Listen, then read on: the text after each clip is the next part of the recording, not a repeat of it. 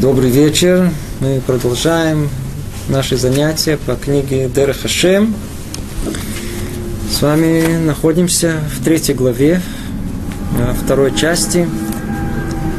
Мы остановились к концу пятого параграфа, где э, объясняет из, один из принципов э, один из принципов управления Творцом этого мира –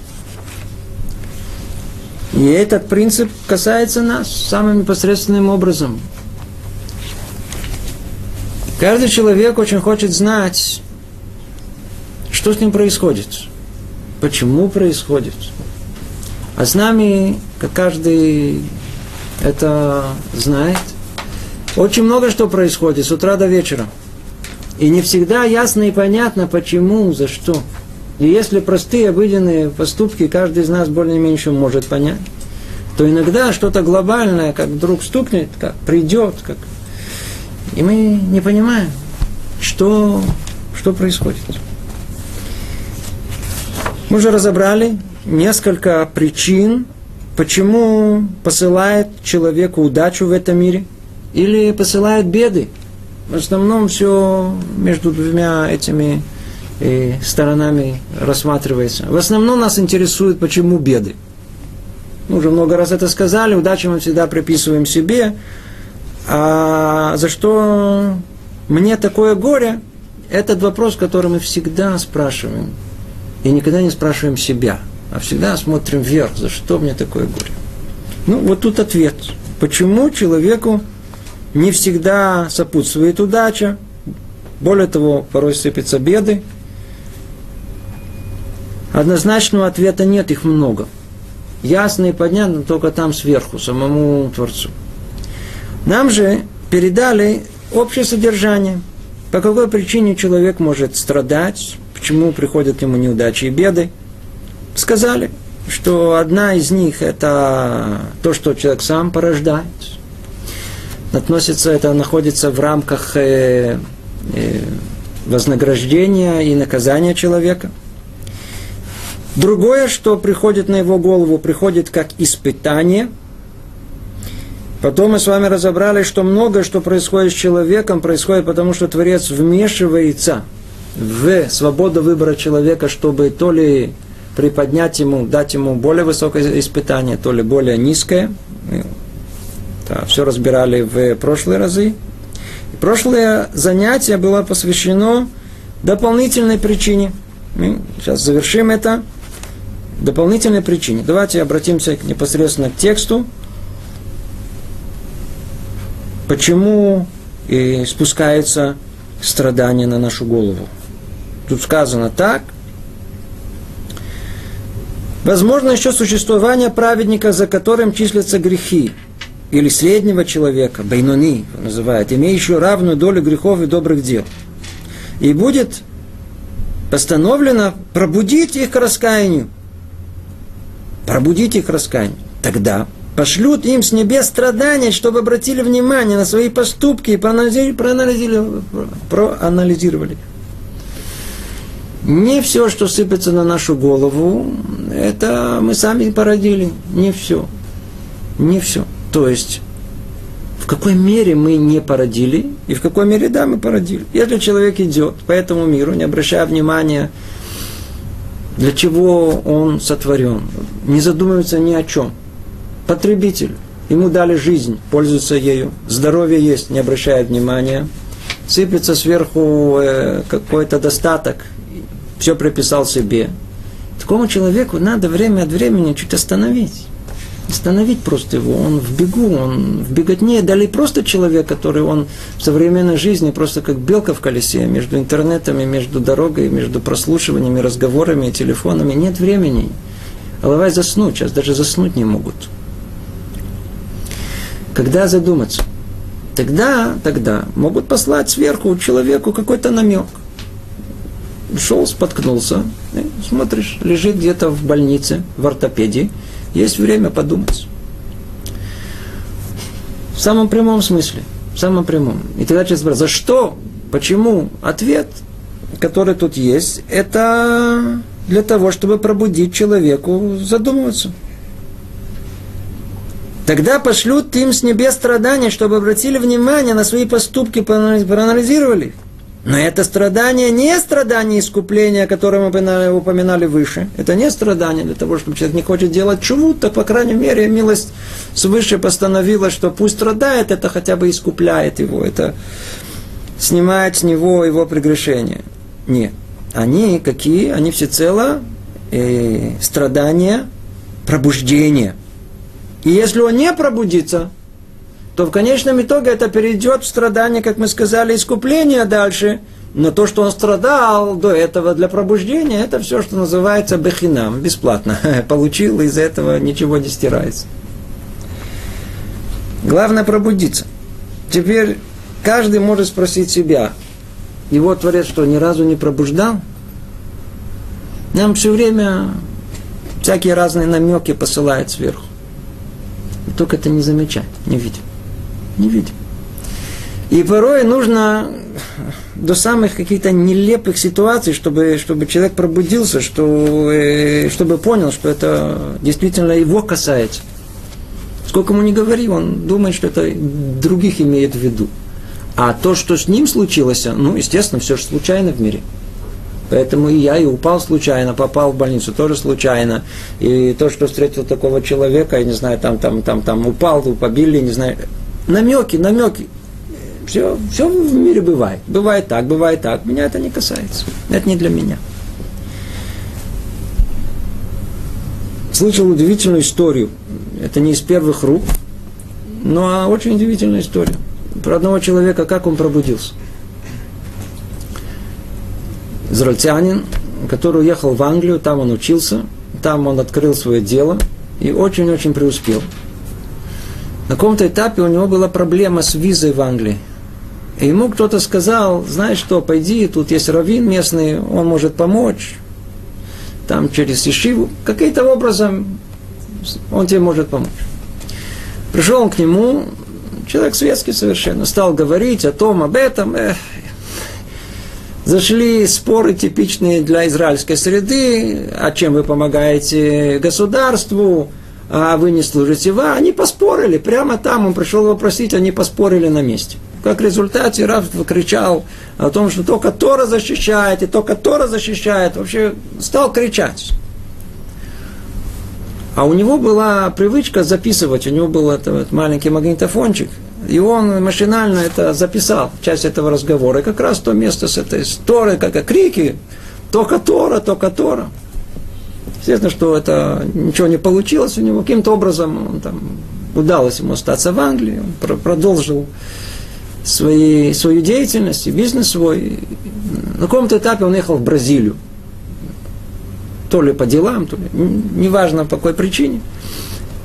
И вот там, в самом живописном месте, он едет на машине, и можете представить, на крутом повороте э, он э, падает в обрыв, переворачивается еще раз, еще раз, еще раз, еще один раз.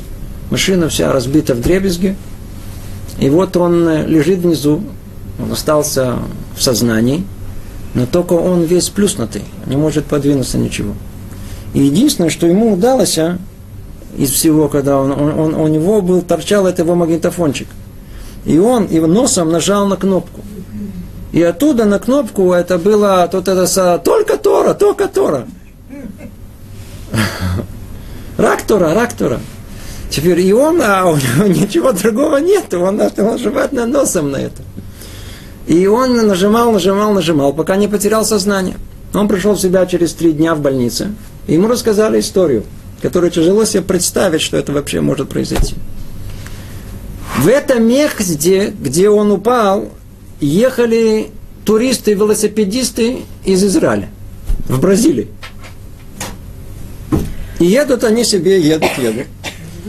В пустом месте совершенно ничего, живописное место, все красиво, нет человека приблизительно ни туда, ни сюда, они ездят, наслаждаются. И вдруг слышат только то, рак, то, рак. Они подумали, какие-то ангелы спустились, а они, галлюцинация началась. А мы смотрят на друг, не могли понять, что происходит. Остановились, а, и на каком-то этапе поняли, что эти голоса снизу идут. Они поняли, что кто-то есть внизу, вызвали по телефону э, спасательную службу. В конечном итоге его спасли. И человек, когда он пришел в себя, когда вся эта история произошла с ним, то там в больнице он первый раз задумался, что ему кричали. Первый раз кричали. После этого еще два года заняло у него это переварить. И только тогда он понял, что беготня за карьерой, за деньгами особенно ничего не добавляет. После того, как уже минимум есть, ну что еще дальше? Что это в конечном итоге? Что добавляет? Еще больше почета, еще... Это просто занятость постоянная. И не буду в эту тему даже входить. Так или иначе, что произошло? Самым странным образом этого человека пробудили. Вот в прямом-прямом смысле. Уже нельзя, можно даже больше иллюстрацию нарисовать, чем это, когда э, просылает человеку страдания для пробуждения. Таких историй их сотни тысяч. Спросите людей, которые пришли к еврейской жизни, каждый вам расскажет. И не обязательно страдания. И не обязательно страдания. Большинство израильтян, которые пришли к еврейской жизни, самое интересное, что тут в Израиле как будто то есть вакцина против иудаизма. Тут самое антисемитское место, которое есть в мире. Нигде ничего подобного нету. Ничего. Тут ничего не, нельзя, не слушают. Тут просто, тут все полярно. Или туда, или сюда. Как же можно приблизиться? Поезжайте в Индию, в, куда-то в э, Непал, Катманду. В Катманду рассказывают в, в ресторане, там есть меню на, на местном диалекте, на английском и на иврите. Они думают, что там Израиль это что-то такое, такое очень большая страна. Туда ездят, любят израильтяне ездить. И интересно, что именно там их сердце пробуждается. Большинство ребят, девушек, которые пришли к еврейской жизни, они там первый раз, их душа открылась к чему-то духовному. Когда стали не интересоваться, вдруг выяснилось, что на самом деле источник всей этой духовности находится у них дома, не надо было куда ездить. Живет тут недалеко один человек, его зовут Итро. Итро как кличка дается, который знал все, все измы мира. Так о нем, так его описывает Тора. Так вот, этот Итро действительно знал, он, он был везде, он был в Китае, в Индии, объездил все, все секты, и он там где-то продвинулся очень далеко и очень быстро. И когда он дошел там до высшего этого сана, то спросил его там тот, который должен был его продвинуть, ты откуда? Он сказал, Израиль. Он говорит, ты, из Израиля и пришел к нам? он оттуда поехал в Ишиву. Прямо оттуда. Он сразу взял билет на самолет и прямо с самолета поехал, и его не приняли, естественно. Не принимают, тогда я пришел со Вышел, постучался, я хочу тут учиться. Не приняли. Целая история тоже. Человек пробудился где? Там. На Вишливе есть парень. Удивительная история, совершенно удивительная история. Он тоже э, это довольно-таки типичная история. Он э, где только не был, и что только не пережил, сорви голова, во всех там в армии, там командирами туда и сюда, где только не был.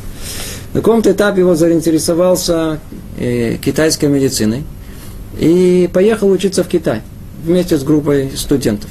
Потом все вернулись, а, а ему понравилось, он остался там один, стал жить там.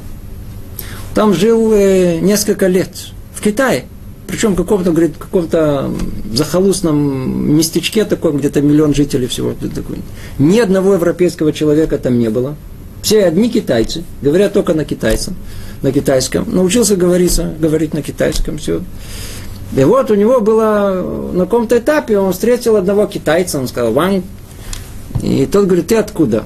Говорит, я из Израиля. Говорит, так ты еврей? Говорит, откуда ты знаешь, что есть вообще евреи? Говорит, у, мне евреи. Евреи самые умные люди. Китайцы после них. Другой был вариант, что после китайцев. Говорит, откуда ты знаешь? Он говорит, а мне папа рассказал. А откуда папа знает? А ему папа сказал. Через несколько дней встречает, смотрите, это э, не Ван Гаинг, и спрашивает, и тот ему снова такой же, точно такой же диалог. И вдруг он первый раз подумал, секундочку, откуда они знают то, что я, я не знаю.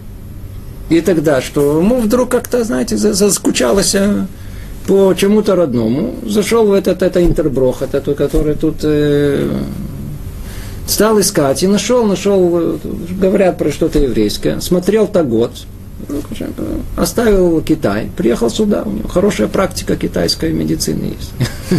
Но он сидит, учится в еврейской шиве. Что мы видим? Иногда посылают нам, посылают. Иногда посылают в прямом смысле по голове, по голове, по голове. А иногда посылают более легким путем, намеками. Всем посылают. Ну, вы спрашиваете, а всем? Мы до этого учили, что на самом деле не все. Негоднику не посылают, только, как тут сказано, бейнони, середнячку или праведнику посылают. На самом деле там, согласно, там оттуда видно, видно это гораздо лучше. У кого есть та самая искорка, которому можно послать.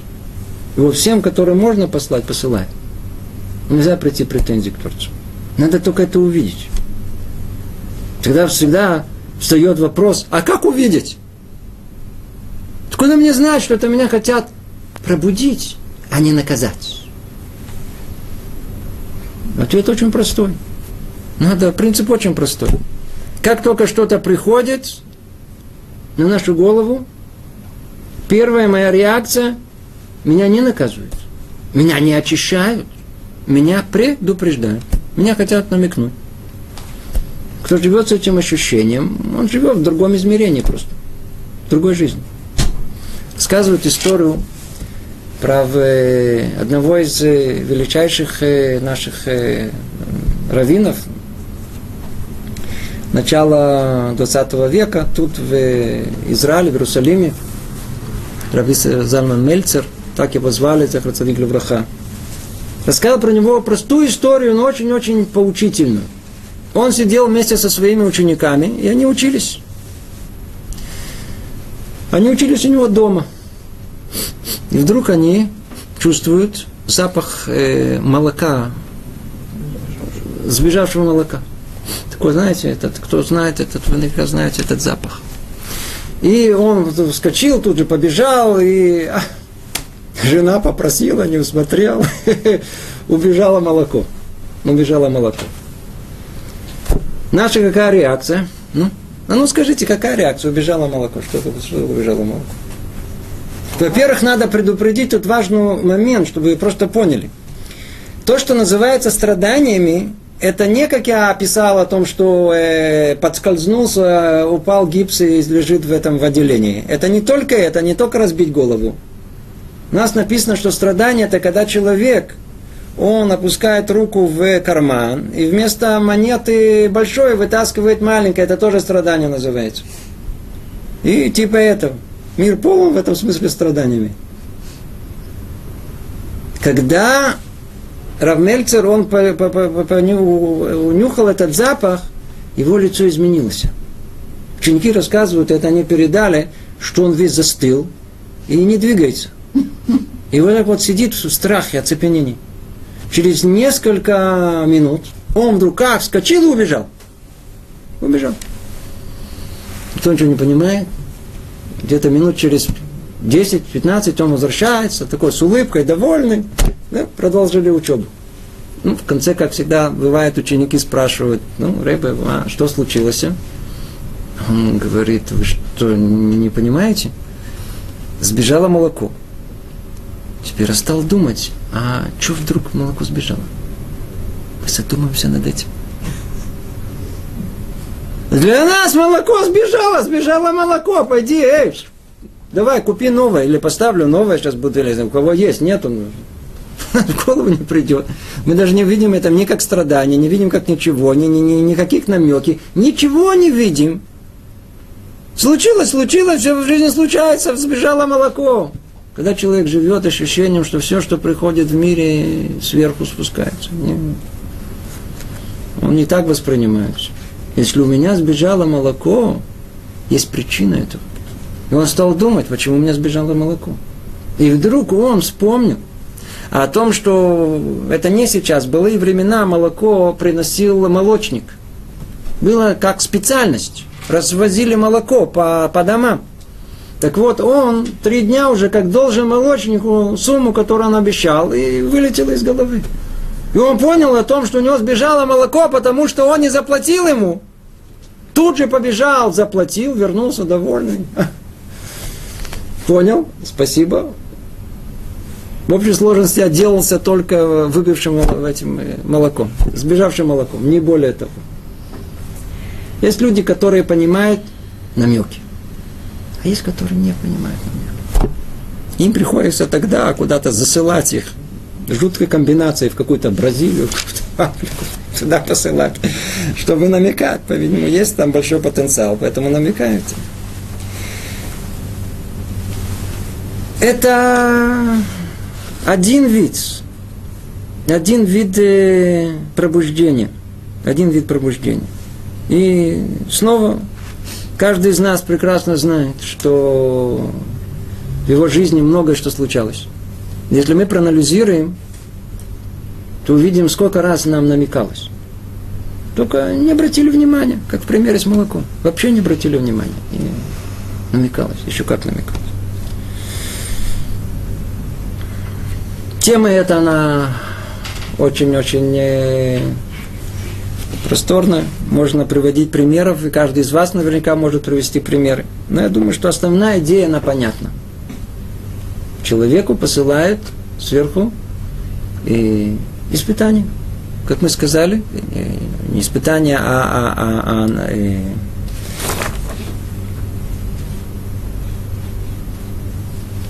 события, которое происходит с ним, это они должны пробудить его, пробудить его, чтобы он проснулся. Человек, он спит наяву.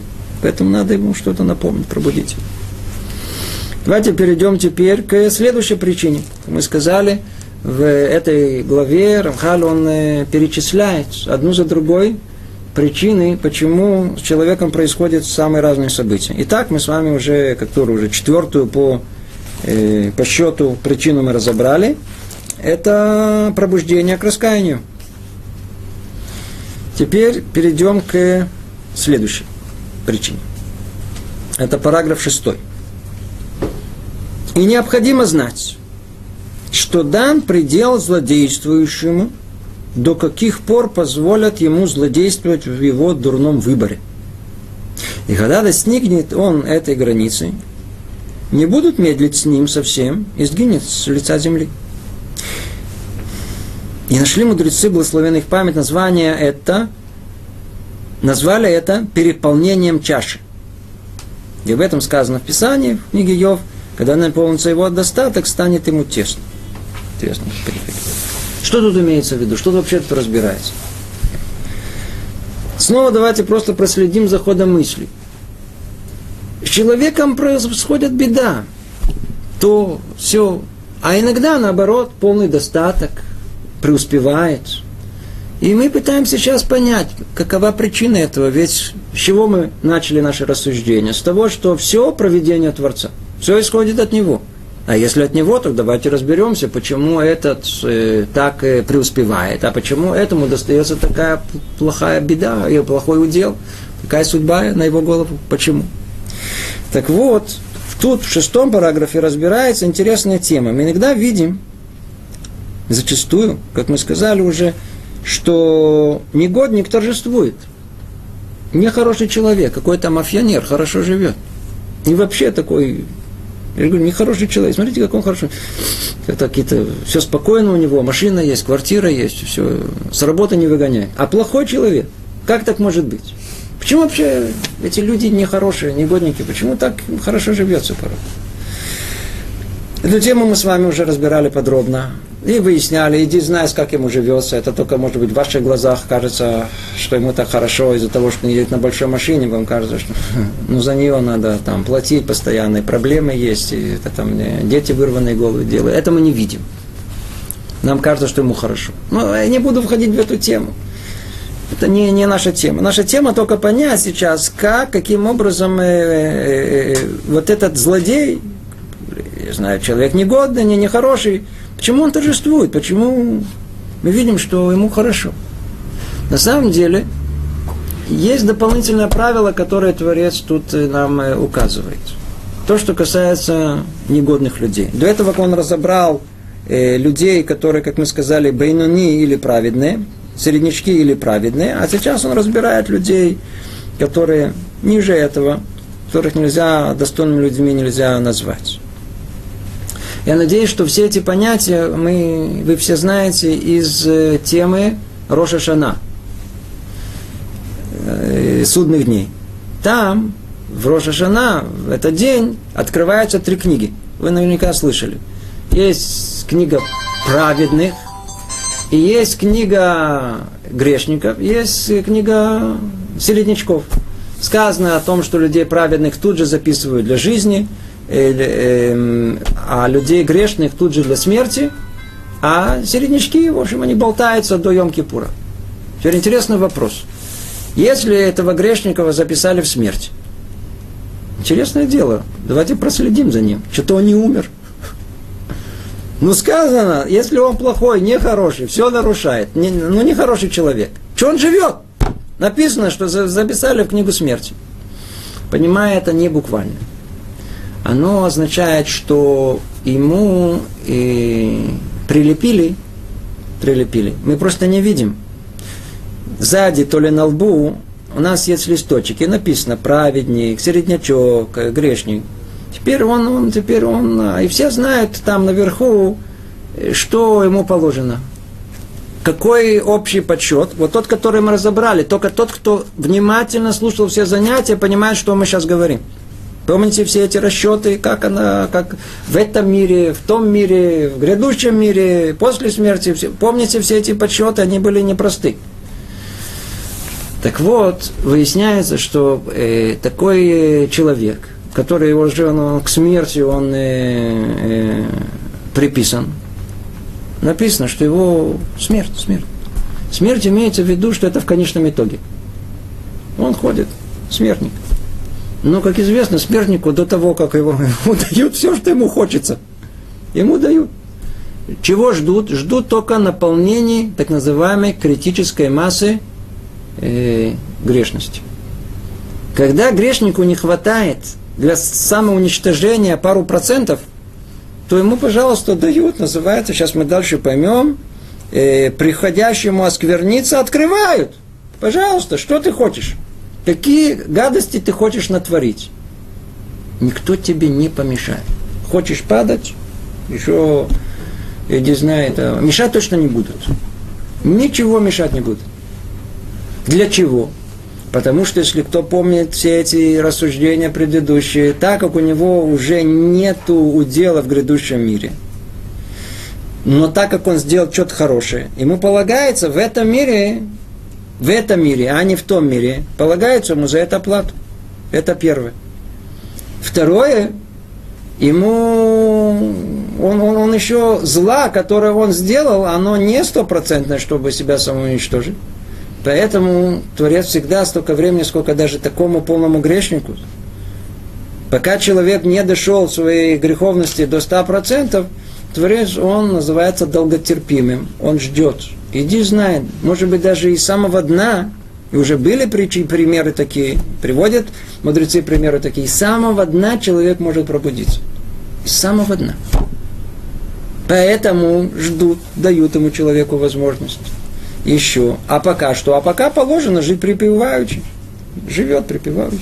Все есть, все, полный достаток, летает туда, курорты, машины, все, все развлечения, пожалуйста, все. Был вид. Живу как хочу. Все получаю.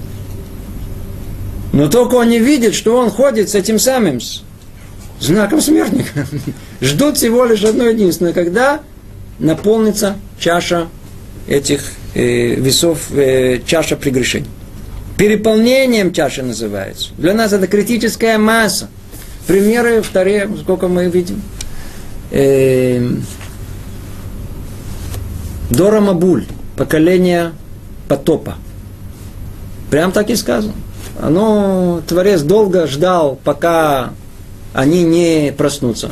Послал им Ноаха. Ноах строил э, э, э, ковчег, строил, строил, строил, строил, чтобы они уже все поспрашивали, что ты строишь. То он говорил, будет потоп, предупреждал, э, что за глупости, какой потоп, откуда ты вообще, никакой катастрофы, ты просто хочешь нам испортить настроение, ты вообще дотичник. Хотели его вообще убить хотели. Жуткие истории. А почему Творец ждал? Он ждал не только потому, чтобы дать им возможность э, сделать чуву, но и потому, что чаша прегрешения, она не переполнилась.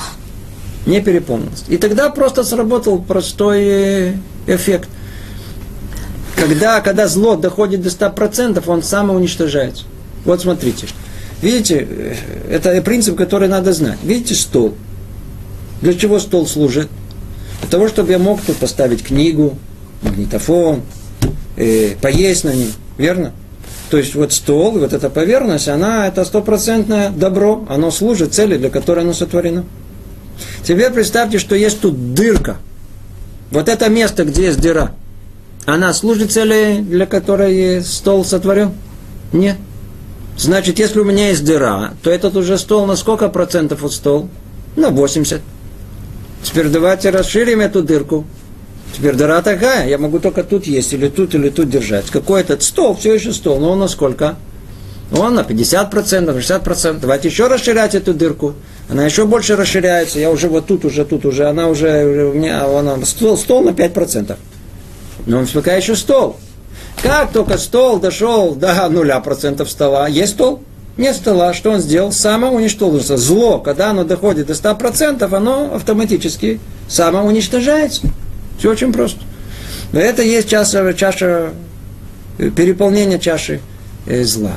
Это есть та самая критическая масса, когда сам человек доводит до этой критической массы, и он сам себя взрывает, сам себя уничтожает. Сам уничтожение. И примеров таких не только э, поколения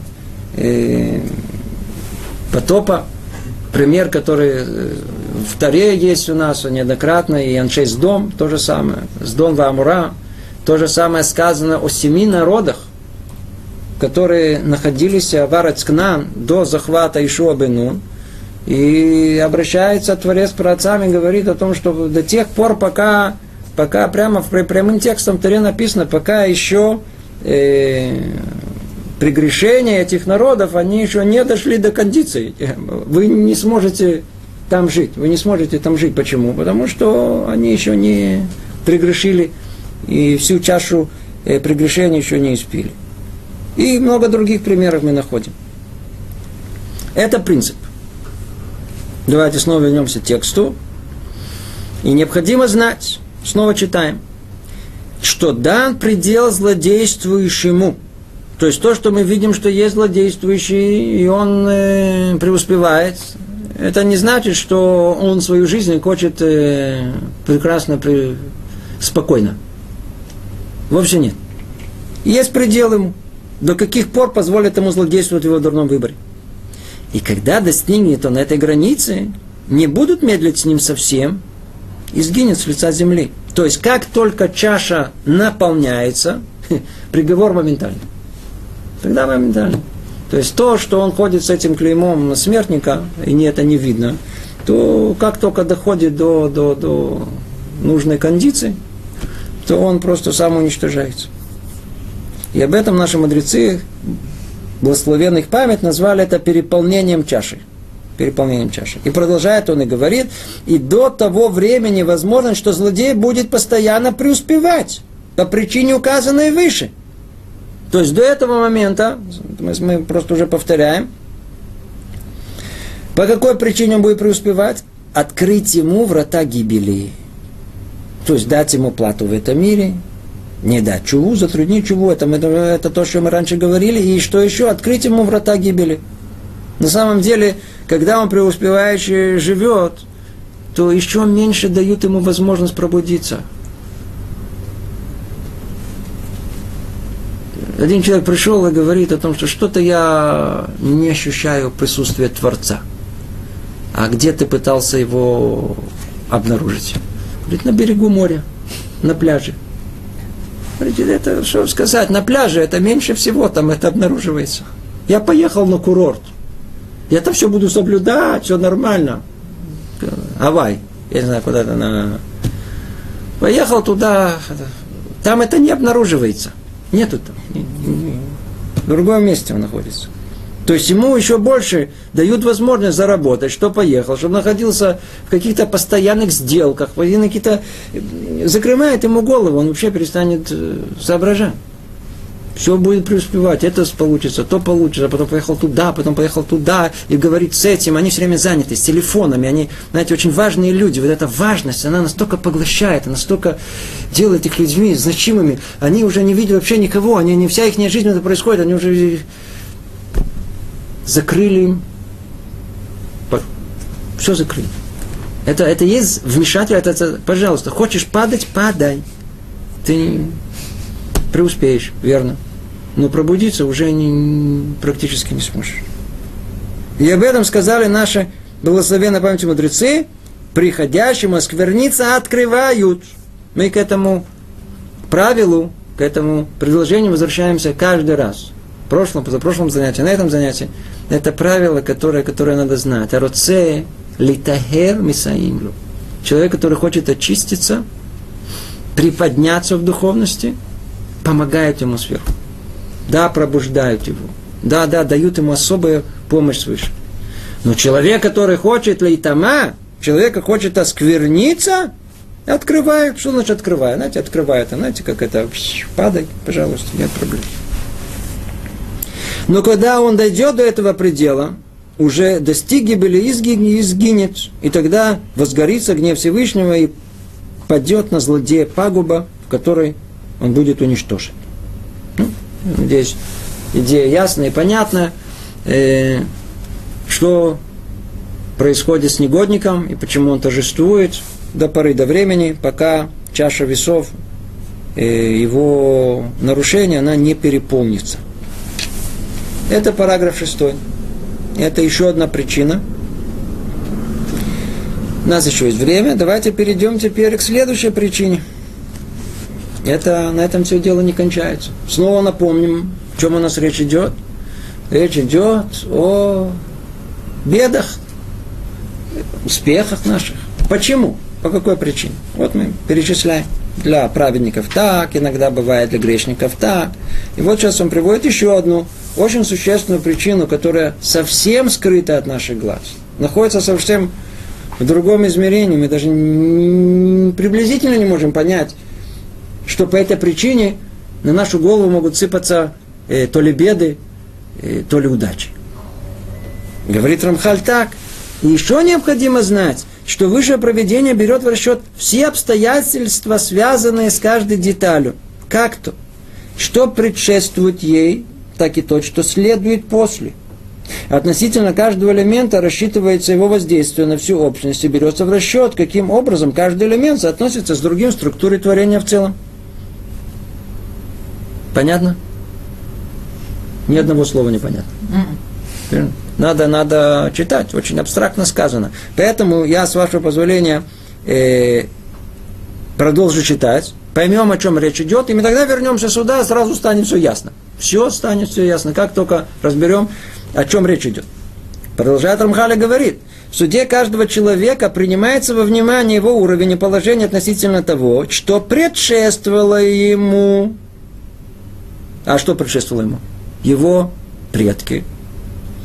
Того, что последует за ним, кто? Его потомки.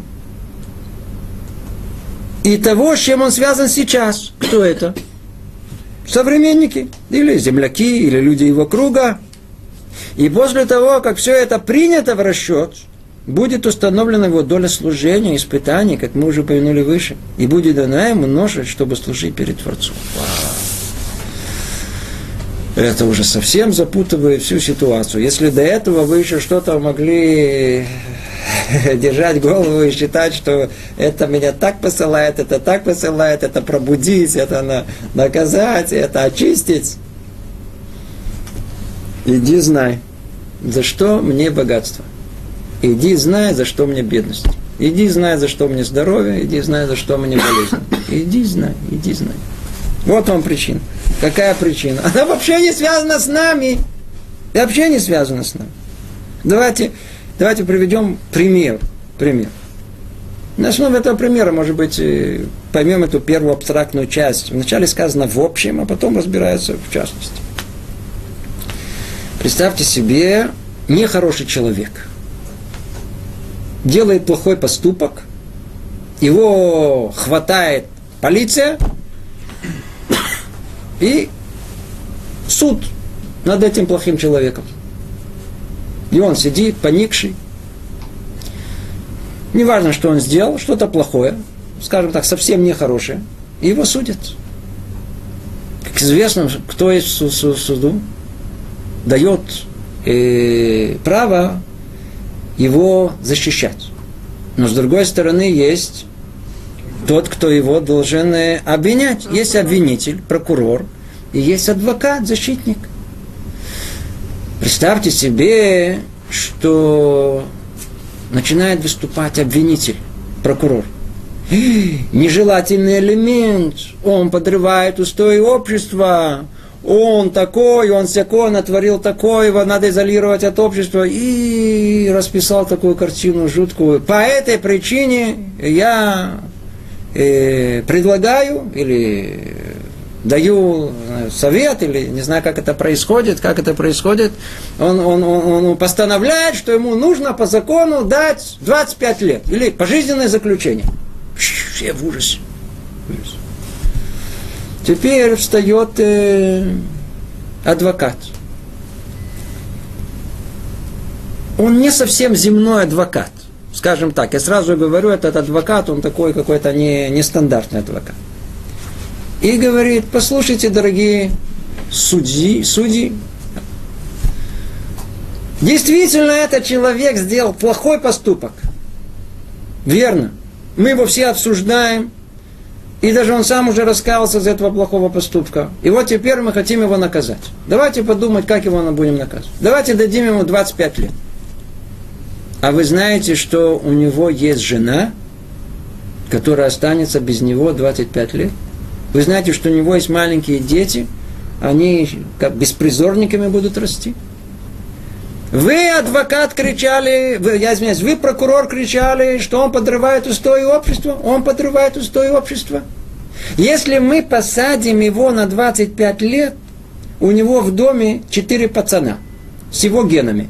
Кого мы сейчас выращиваем без папы? Четырех преступников. Иди знаешь, сейчас кого они прибьют, ограбят. Они, вы расширяете сейчас круг преступности в этом мире – все только еще хуже будет. А откуда вы знаете? Говорю, я знаю, я смотрю сверху. Жена, да, она умереть может. Откуда вы знаете? Оттуда видно. Она от тоски, от горя, от, от четыре этих э, сорви голова, у нее голову сорвали в конечном итоге. Сорвут, сорвут, если посадим И не только это. А что с соседями? А что со всеми членами э, этого, все со всеми знакомыми, какой позор им будет? Они считались уважительными людьми. Теперь у этих, у дяди Бори что скажут ему? Ему теперь скажут, что его племянник сидит в тюрьме 25 лет. Преступник. Теперь его перестанут меньше уважать, перестанет меньше уважать. Теперь он, он станет грустный в семье. Повлияет на всю его семью. А у него трое детей. Бабушка, дедушка все видят, а он, он а его выгонят с работы. Они останутся без денег. И мы подобное видим, и начинается расширять круг влияния вот этого наказания, которое есть. Он, нам, не, нам видно только под носом, он плохой, накажем. Наказали.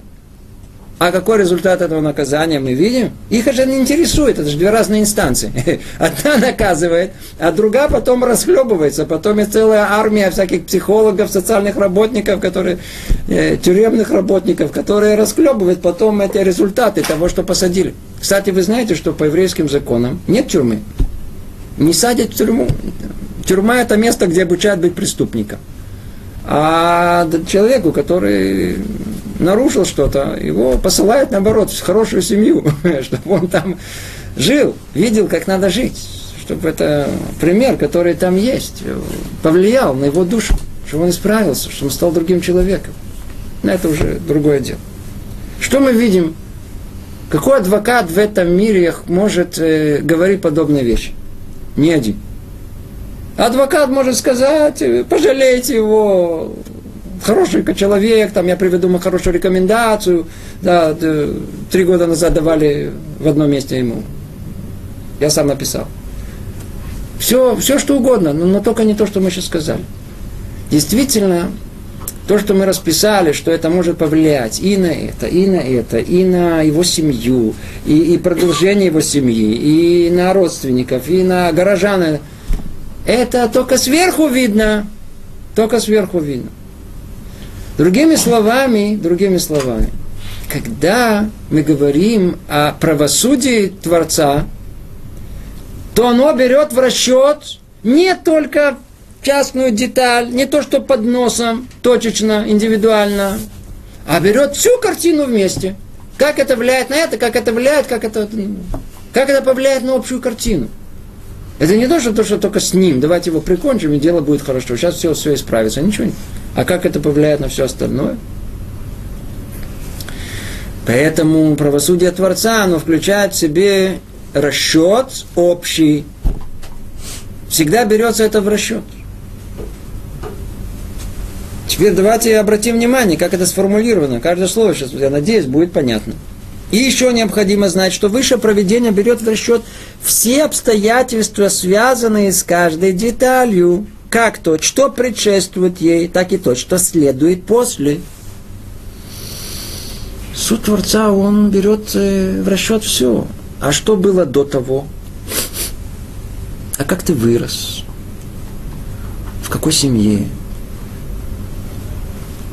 Какие гены унаследовал? Какая твоя природа? Это все учитывается. Знаете, когда у нас Мишна говорит о том, что не судить человека, нельзя до тех пор, пока не будешь на его месте, что комментаторы говорят, о том, что нельзя судить другого человека, пока не будешь по-настоящему на его месте. То есть не просто кажется, окажешься в тех же обстоятельствах, как и тот человек. И тогда ты имеешь право судить. Вовсе нет. Это недостаточно. Что еще нужно? Нужно обладать еще теми же, тем же яцерара, тем же э, вожделением, тем же силой, тем же э, способностью рассердиться быстро. Тогда следите. Есть такой спокойный, с рождения спокойный, а другой с рождения буйный. Скажите, спокойный может судить буйного, но он понимает, что там движет им изнутри. Не может. Ты что же судишь его? Не можешь судить. Так и тут Творец, он берет в расчет все. У нас же мы же не, не появились они откуда. Смотрите, есть всегда люди, которые считают, что история человечества начинается в момент их рождения. Большинство людей именно такие. Я родился, все. Вот с этого момента я только вот, вот история человечества началась. Ну скажите, если только подумаем, это так? История человечества началась до того, как. То есть мы не просто так э, с нуля появились, а и теперь все развивается. Мы часть того, что было в прошлом.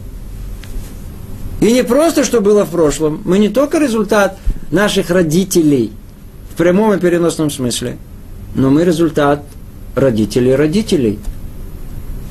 Родители родителей родителей. И так до первого человека. До Адама Рыша. Вы слышите? До первого человека. Ни больше, ни меньше. То, что я сейчас говорю, Рамхал пишет в других местах, о том, что когда Творец устанавливает суд человека, это согласно его роли. Сейчас мы это будем разбирать. А как роль устанавливается? Согласно его места во всем. Ведь, ведь Творец устанавливает все на от конца на начало.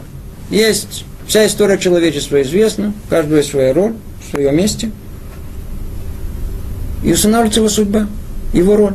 Согласно исполнению этой роли, ты и судишься. Но твоя роль, как она оказалась твоя роль? Ведь мы родились именно в эту эпоху, а не другую. Именно у этих родителей, а не у других. С такими данными, а не другие. А почему? А потому что для, для того, чтобы достичь цели нашего существования, исполнить мою роль, мне нужно родиться сейчас у этих родителей и в такой форме. То есть берется в расчет все. До того как но оказывается, не только до того, как родители. Что берут еще в расчет? Берут еще и будущее. То, которое скрыто от нас. Будущее кому открыто? Ну, будущее открыто только Творцу. Ведь история человечества, она известна, чем закончится. Поэтому берется и в расчет э, будущее. Какой пример? Мы, забегая вперед, мы это скажем. А простой пример. Бывает, мы видим человека, что он порой негодник, но ему полагается богатство. И не по тем причинам, которые мы перечислили, а по совсем другим каким. У него через одно поколение родится праведник. И этому праведнику его роль э, служения Творцу в, э, в достатке. Откуда у него будет достаток? Для этого уже дедушку возвысили, дали ему возможность э, быть э, богатым. А он негодник, это не его заслуга. Иногда сколько людей я слышал, людей богатых, которые разбогатели, новые русские. Проспросите их. Они практически никаких усилий не предприняли. Они предприняли, но пошло.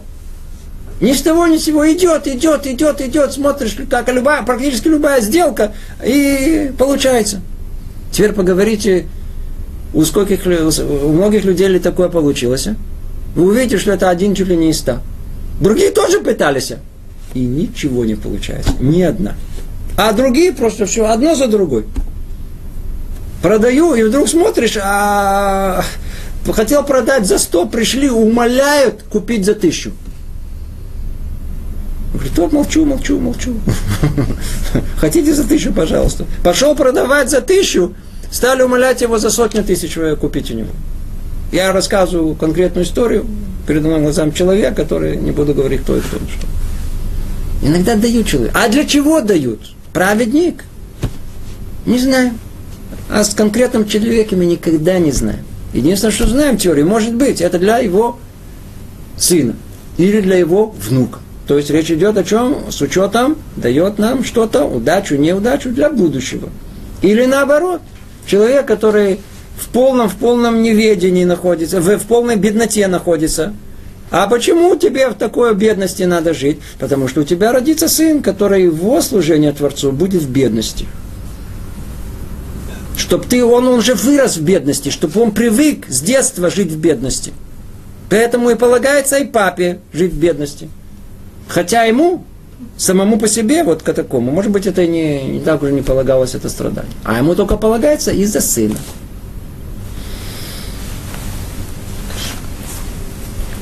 И еще необходимо знать, снова читаем, снова разбираем, что высшее провидение берет в расчет все обстоятельства, связанные с каждой деталью. Все берется в расчет. Как то, что предшествует ей, так и то, что следует после относительно каждого элемента рассчитывается его воздействие на общность. Вы слышите, относительно каждого элемента, индивидуума, рассчитывается его воздействие на общество, как это сочетается со всем остальным вокруг него. И берется в расчет, каким образом каждый элемент соотносится с другими в творения в целом. Мы всегда смотрим на нас, как каждый себе по себе. Сколько у человека есть возможности охватить? Ну, семью, родственников, клан целый. В крайнем случае, поколение. Ну, мыслители всматриваются в поколение. Тут речь идет, что взгляд обязан быть не... Он должен включать все поколения. Истинная картина видна только тогда, когда мы берем расчет все составляющие этого. От начала до конца. Все. Все от начала до конца. Это то, что он говорит тут, что берется в расчет, каким образом каждый элемент соотносится с другими в структуре творения в целом.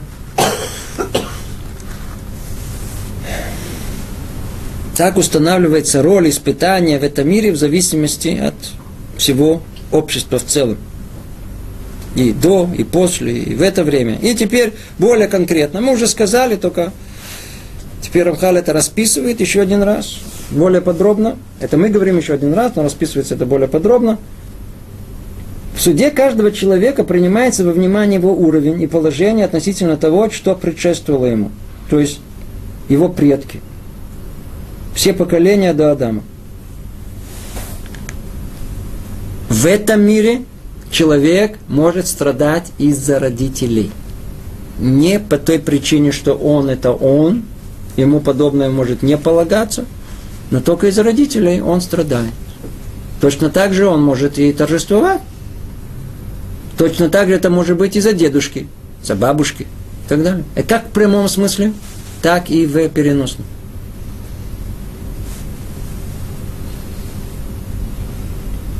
Если ребенок рождается в семье у наркоманов, алкоголиков, то явно его существование, оно связано с его родителями. И подобную вещь можно перенести дальше.